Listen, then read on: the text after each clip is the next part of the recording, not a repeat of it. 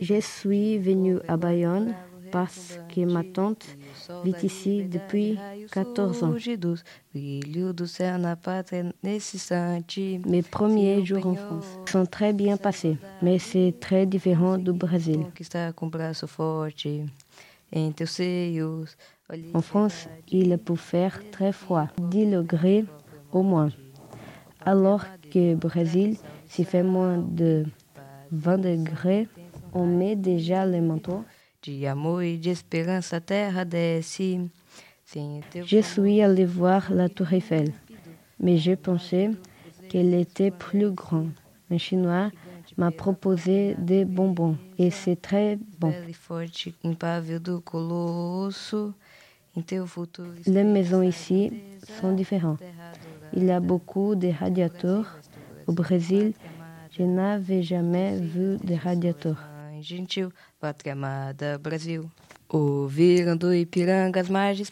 Quand je suis arrivé, j'ai vite compris ce que le français me disait, mais je n'arrivais pas à m'exprimer.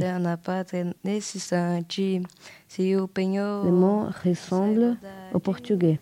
À l'école, j'avais des cours de français 50 minutes par semaine et ça m'a aidé. Au Brésil, j'ai joué tous les jours au foot avec mes amis. Mais ici, c'est plus difficile à cause de la pluie et du froid. En Europe, il y a quatre saisons. Au Brésil, c'est tous les jours pareil. Il ne fait jamais froid. Au Brésil, on mange de la salade et de la soupe comme le plat principal. Et l'école brésilienne, c'est tous les jours riz et des haricots. Ici, il y a beaucoup de variétés. Je mangeais des macarons.